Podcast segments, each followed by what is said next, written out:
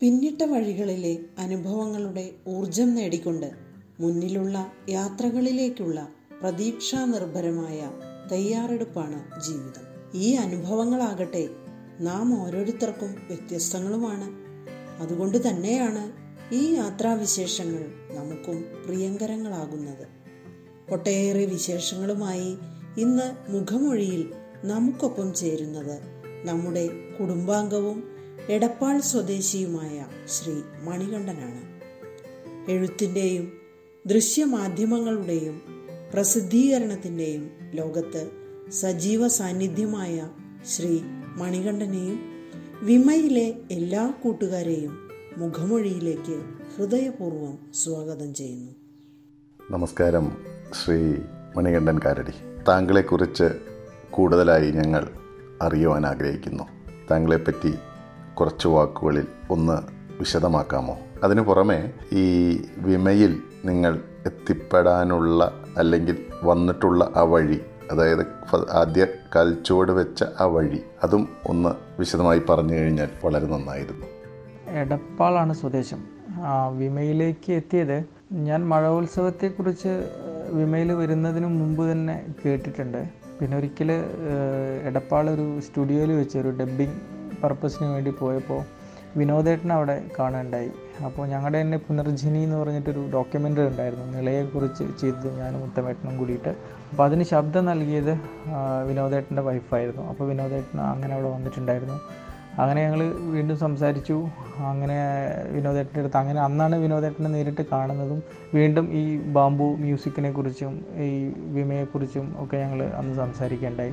അതിനുശേഷം അതിനടുത്ത ഒരു മഴോത്സവം ചെറുതുരുത്തിയിൽ വെച്ച് നടന്നപ്പോൾ ചെറുതുരുത്തി എനിക്ക് തോന്നുന്നു ഒരു എനിക്ക് സ്ഥലത്തിന്റെ പേര് ഓർമ്മയില്ല. ആ പോലീസ് സ്റ്റേഷൻ ഓപ്പോസിറ്റ് ഒരു അങ്ങനെ ഉള്ളിലേക്ക് പോയിട്ടൊരു ഒരു പഴയൊരു മന അതിൽ വെച്ച് നടത്തിയ നമ്മുടെ ജയേഷ് പഠിച്ചാൽ അവർ അദ്ദേഹത്തിന്റെയൊക്കെ ഒരു പ്രോഗ്രാമൊക്കെ ഉണ്ടായിരുന്ന മഴോത്സവത്തിൽ. അന്നാണ് ആദ്യമായിട്ട് ഈ മഴോത്സവത്തിൽ പങ്കെടുക്കുന്നത്. അന്ന് അവിടെ വന്നിട്ടാണ് വിമയുടെ മെമ്പർഷിപ്പും എടുക്കുന്നത്. അന്ന് അവിടെ വെച്ച് വിമയുടെ മെമ്പർഷിപ്പ് എടുത്തു ആ പ്രോഗ്രാമിൽ പങ്കെടുത്തു. അങ്ങനെയാണ് വിമയിലേക്ക് എത്തിപ്പെട്ടത്. പിന്നീട് അതിന്റെ വാട്സപ്പ് ഗ്രൂപ്പിൽ അംഗമായി. പിന്നീട് പ്രോഗ്രാംസിനൊക്കെ ഇതേപോലെ അറിയാറുണ്ട്. വേറെ പ്രോഗ്രാംസിനൊന്നും ഡയറക്റ്റ് വേറെ പിന്നെ അറ്റൻഡ് ചെയ്തില്ല. ഈ വർഷത്തെ മഴോത്സവം പിന്നെ ഓൺലൈനിൽ അങ്ങനെ പോയല്ലോ.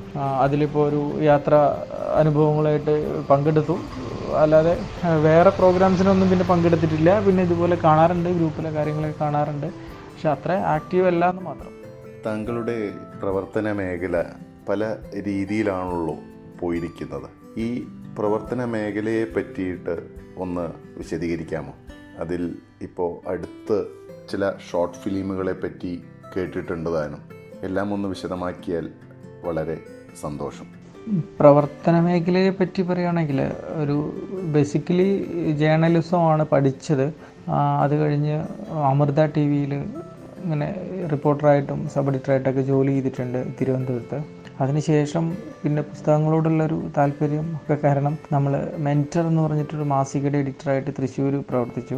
ഇപ്പോൾ ഇല്ല ഇപ്പോൾ അവിടെ നിന്നൊക്കെ വിട്ടിപ്പോൾ ഞാനും എന്റെ ഒരു സുഹൃത്തും കൂടിയിട്ട് ഒരു പബ്ലിഷിംഗ് കമ്പനി ടെൽബ്രെയിൻ ബുക്സ് എന്ന് പറഞ്ഞ് കൊച്ചി എടപ്പള്ളി ആസ്ഥാനമായിട്ട് ആരംഭിച്ചിട്ടുണ്ട്. ഇപ്പോൾ പുസ്തക പ്രസാധനവും അതുമായി ബന്ധപ്പെട്ട കാര്യങ്ങളൊക്കെ ആയിട്ട് ഇങ്ങനെ മുന്നോട്ട് പോകുന്നു.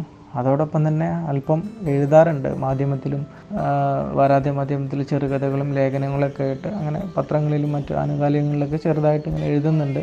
അതാണൊരു നമ്മുടെ ഒരു പ്രൊഫഷൻ അല്ലെങ്കിൽ നമ്മുടെ ഒരു മേഖല എന്ന് പറയുന്നത്. അതിലുപരിയായിട്ട് ചെയ്യുന്നത് എന്താണെന്ന് വെച്ചാൽ ഇതുപോലെ ഡോക്യുമെന്ററി പുനർജനി എന്ന് പറഞ്ഞ നിലയെക്കുറിച്ച് ഒരു ഡോക്യുമെന്ററി സ്ക്രിപ്റ്റ് എഴുതി അങ്ങനെ ചെയ്തു. ഒരു ഷോർട്ട് ഫിലിം രണ്ട് ഷോർട്ട് ഫിലിം ചുഴി എന്ന് പറഞ്ഞിട്ടൊരു ഷോർട്ട് ഫിലിമിന് ഇതുപോലെ സ്ക്രിപ്റ്റ് ചെയ്തു. പിന്നെ പതിനഞ്ചാം പുലി എന്ന് പറഞ്ഞൊരു ഡോക് ഒരു ചെറിയ ഷോർട്ട് ഫിലിം ഒരു എന്താ പറയുക ഒരു ഒരു നാല് മിനിറ്റൊക്കെ വരുന്ന ഒരു സംഭവം ഇപ്പോൾ കഴിഞ്ഞ ദിവസങ്ങളിൽ അത് ഡയറക്റ്റ് ചെയ്ത് യൂട്യൂബിലുണ്ട്. അതുപോലെ തന്നെ ചിത എന്ന് പറഞ്ഞിട്ടൊരു ഷോർട്ട് ഫിലിം ഡയറക്റ്റ് ചെയ്തിരുന്നു. അങ്ങനെ ആ ഷോർട്ട് ഫിലിം രംഗത്ത് അല്ലെങ്കിൽ വിഷ്വൽ മീഡിയയിൽ ഇതുപോലെയൊക്കെ നമ്മളെ കൊണ്ട് കഴിയുന്ന കാര്യങ്ങളൊക്കെ ഇങ്ങനെ ചെയ്യും. അത്ര വലിയൊരു പ്രൊഫഷണലായിട്ടോ അങ്ങനെയൊന്നുമല്ല. നമ്മുടെ ഒരു താല്പര്യം നമ്മൾ സാറ്റിസ്ഫൈ ചെയ്യുക എന്നുള്ള രീതിയിൽ ഇങ്ങനെ ചെയ്യാറുണ്ട്.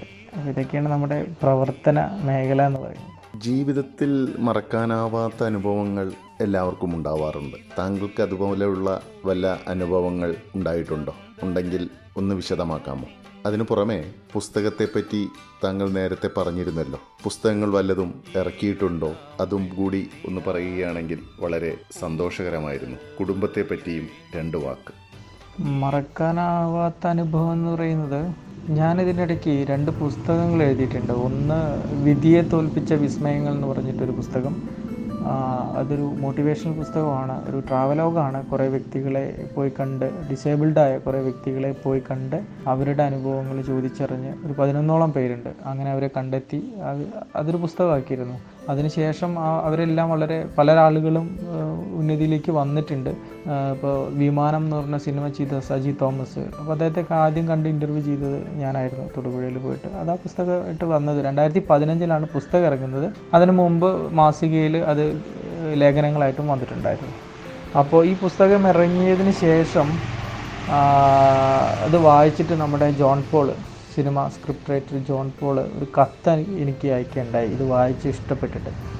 അത് ശരിക്കും ഒരു ജീവിതത്തിൽ സത്യത്തിൽ മറക്കാനാവാത്തൊരു അനുഭവമായിട്ട് ഇപ്പോഴും കൊണ്ട് നടക്കുന്നതാണ്. ആ കത്ത് ഇപ്പോഴും സൂക്ഷിച്ച് വെച്ചിട്ടുണ്ട്. അതൊരു വല്ലാത്തൊരു അനുഭവമാണ്. കാരണം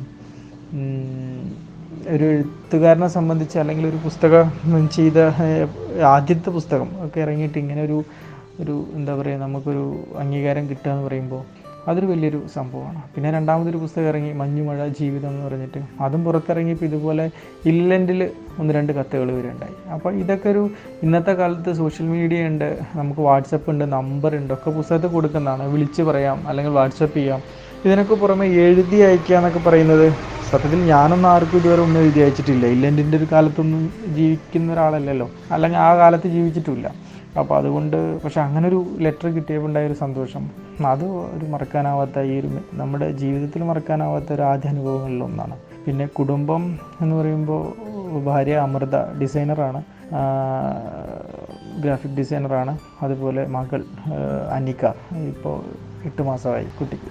ശ്രീ മണികണ്ഠൻ കാലടിയുടെ ഷോർട്ട് ഫിലിമും ഡോക്യുമെന്ററിയും എല്ലാം ഫോട്ടോ ഷൂട്ടിങ്ങും അതിന്റെ വീഡിയോഗ്രാഫിയും ചെയ്ത വളരെ പ്രസിദ്ധനായ ശ്രീ ഉത്തമൻ കാടഞ്ചേരിയുടെ വാക്കുകളിലൂടെ നമുക്കൊന്ന് പോകാം. മണികണ്ഠന്റെ ധാരാളം ചെറുകഥകൾ ആനുകാലിക പ്രസിദ്ധീകരണങ്ങളിൽ അച്ചടിച്ചു വന്നിട്ടുണ്ട്. അതുമാതിരി തന്നെ ലേഖനങ്ങളും. ഇപ്പോൾ മണികണ്ഠൻ ടെലിബ്രെയിൻ എന്ന പുസ്തക പ്രസിദ്ധീകരണ സംരംഭത്തിലാണ് ജോലി ചെയ്യുന്നത്. എന്നാൽ അദ്ദേഹത്തിന്റെ മറ്റൊരു മുഖം നല്ലൊരു സംവിധായകനും നല്ലൊരു തിരക്കഥാകൃത്തുമാണ്. അദ്ദേഹത്തിന്റെ ശ്രദ്ധ നേടിയ യൂട്യൂബിൽ തരംഗമായ ഒരു ഷോർട്ട് ഫിലിമാണ് ചിത. ഞാനും മണികണ്ഠനും കൂടി തയ്യാറാക്കിയ പുനർജനി എന്ന നില ഡോക്യുമെന്ററിയും ചുഴി എന്ന ഷോർട്ട് ഫിലിമും ശ്രദ്ധ നേടുകയും അവാർഡിന് അർഹമാകുകയും ചെയ്യുകയുണ്ടായി. എന്തായാലും പുതിയ തലമുറയിലെ മണികണ്ഠൻ ഭാവി വാഗ്ദാനമാണ്.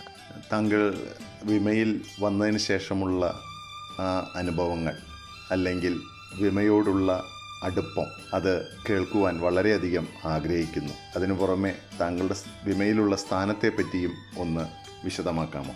വിമയിലെ സ്ഥാനം എന്താണെന്ന് ചോദിച്ചാൽ വിമയിലെ മെമ്പറാണ് രണ്ട് വർഷമായിട്ട്. അത്ര തന്നെ. ഇതിന്റെ കൂടെ പലതും കേൾക്കാനും അതിനോടൊപ്പം സഞ്ചരിക്കാനും കഴിയുന്നു എന്നുള്ളത് തന്നെ ഒരു വലിയ കാര്യമായിട്ട് കാണുന്നു. അതോടൊപ്പം തന്നെ ഇപ്പോൾ ഇത്തവണ മഴോത്സവത്തിൽ യാത്രകളെക്കുറിച്ചൊരു സെഷൻ ചെയ്തിരുന്നു. പിന്നെ സാഹിത്യവുമായി ബന്ധപ്പെട്ടൊരു ഗ്രൂപ്പ് വിമ ക്രിയേറ്റ് ചെയ്തിരുന്നു. അപ്പോൾ അതിലും ചർച്ചകളിലൊക്കെ പങ്കെടുക്കാറുണ്ട്. അത്രയൊക്കെ തന്നെയുള്ളൂ വിമയായിട്ടുള്ള ഇങ്ങനെ അതിങ്ങനെ പോകുന്നു. പിന്നെ വിമ എന്ന് പറയുമ്പോൾ അതിൽ ഓരോ ക്രിയേറ്റീവ് തലങ്ങളും അതായത് പല തലങ്ങളും കാണുമ്പോൾ തന്നെ അത് വളരെ ആക്റ്റീവായിട്ടുള്ളൊരു ഗ്രൂപ്പാണ് ഞാൻ പല വാട്സപ്പ് ഗ്രൂപ്പിലും ഉണ്ട്. ഇതുപോലെ ആക്റ്റീവായിട്ടുള്ളൊരു ഗ്രൂപ്പ് കണ്ടിട്ടില്ല. എല്ലാ ദിവസവും മിക്കവാറും ഓരോ പോസ്റ്റുകളും അതെല്ലാം ക്രിയേറ്റീവായ ഓരോ വർക്കുകളാണ് അതിൽ വരാറുള്ളത്. അപ്പോൾ അതോടൊപ്പം സഞ്ചരിക്കുക എന്നുള്ളത് തന്നെ വലിയൊരു കാര്യമാണ്. അപ്പോൾ ആ ഒരു എനർജി ആ ഒരു എന്താ പറയുക ആ ഒരു കൂട്ടായ്മ അതങ്ങനെ നിലനിർത്തുക എന്നുള്ളത് തന്നെയാണ് എല്ലാവരോടും പറയാനുള്ളത്. ജീവിതത്തിൽ എല്ലാവർക്കും പല പല സ്വപ്നങ്ങളും ഉണ്ടാവും. അങ്ങനെ താങ്കളുടെ വഴിയിൽ അങ്ങനെ ഏതെങ്കിലും നല്ല ഒരു ഡ്രീം പ്രൊജക്റ്റ് വല്ലതും മനസ്സിൽ രൂപപ്പെട്ടിട്ടുണ്ടോ? അതിലേക്കുള്ള വഴി എന്തെങ്കിലും തുറന്നിട്ടുണ്ടോ? അതെങ്ങനെ കൊണ്ടുപോകാനാണ് ഉദ്ദേശിക്കുന്നത്? ഇതെല്ലാം ഒന്ന് വിശദമാക്കാമോ? മനസ്സിൽ കൊണ്ടു നടക്കുന്ന പ്രൊജക്റ്റ് എന്ന് പറയുമ്പോൾ ഇപ്പോൾ എഴുത്തിലാണെങ്കിൽ ഇപ്പോൾ ഉടൻ തന്നെ ഒരു കഥാസമാഹാരം പലയിടത്തായിട്ട് പല ആനുകാലികങ്ങളിലൊക്കെ പ്രസിദ്ധീകരിച്ച് വന്ന കഥകളുടെ ഒരു സമാഹാരം ഉടൻ പുറത്തിറങ്ങാൻ സാധ്യതയുണ്ട്. അപ്പോൾ അതിന്റെ പ്രവർത്തനങ്ങളുണ്ട്. പിന്നെ ഒരു വലിയ പ്രൊജക്റ്റ് ഒരു ഡ്രീം പ്രൊജക്റ്റ് എന്നൊക്കെ പറയുമ്പോൾ നമ്മളൊരു ഒരു സിനിമ എന്നുള്ളത് തന്നെയാണ്. കാര്യം എന്താണെന്ന് വെച്ചാൽ അതിന്റെ ഒരു പ്രാരംഭ ദശയിലുള്ള വർക്കുകളൊക്കെ നമ്മളിങ്ങനെ ആരംഭിക്കുന്നുണ്ട്. പക്ഷെ അത് എപ്പോൾ എന്നുള്ളതിന് അതിനെക്കുറിച്ചൊരു പ്രത്യേകിച്ചൊരു കാലഗണനയൊന്നും വെച്ചിട്ടില്ല. ഇന്ന സമയത്ത് പൂർത്തി അങ്ങനെയൊന്നും വെച്ചിട്ടില്ല. പക്ഷെ ഒരു അതങ്ങനെ കൊണ്ട് നടക്കുന്നുണ്ട്. അപ്പോൾ അതൊരു പ്രൊജക്റ്റായിട്ട് തന്നെ അതിന്റെ ഫുൾ ടൈം അതിലേക്ക് ഇറങ്ങാനുള്ള ഒരു സാഹചര്യം ഇപ്പോൾ ഇല്ലാത്തതുകൊണ്ട് ഇറങ്ങുന്നില്ല.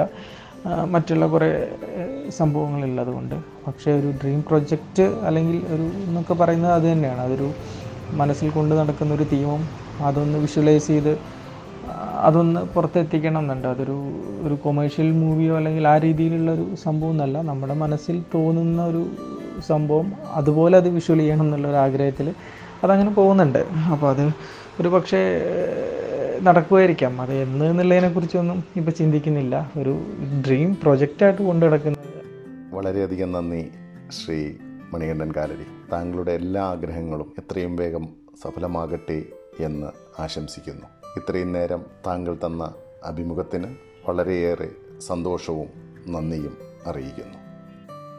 സാഹിത്യ ലോകത്തെ സജീവ സാന്നിധ്യമായ ശ്രീ മണികണ്ഠന് ഒരു നല്ല ഭാവി ആശംസിക്കുന്നതോടൊപ്പം തന്റെ ആഗ്രഹങ്ങൾ നിറവേറ്റുവാൻ സർവേശ്വരൻ അനുഗ്രഹിക്കട്ടെ എന്നും പ്രാർത്ഥിക്കുന്നു. ഇന്നത്തെ മുഖമൊഴി സശ്രദ്ധം ശ്രവിച്ച എല്ലാ കൂട്ടുകാർക്കും നന്ദി. തൽക്കാലത്തേക്ക് വിട.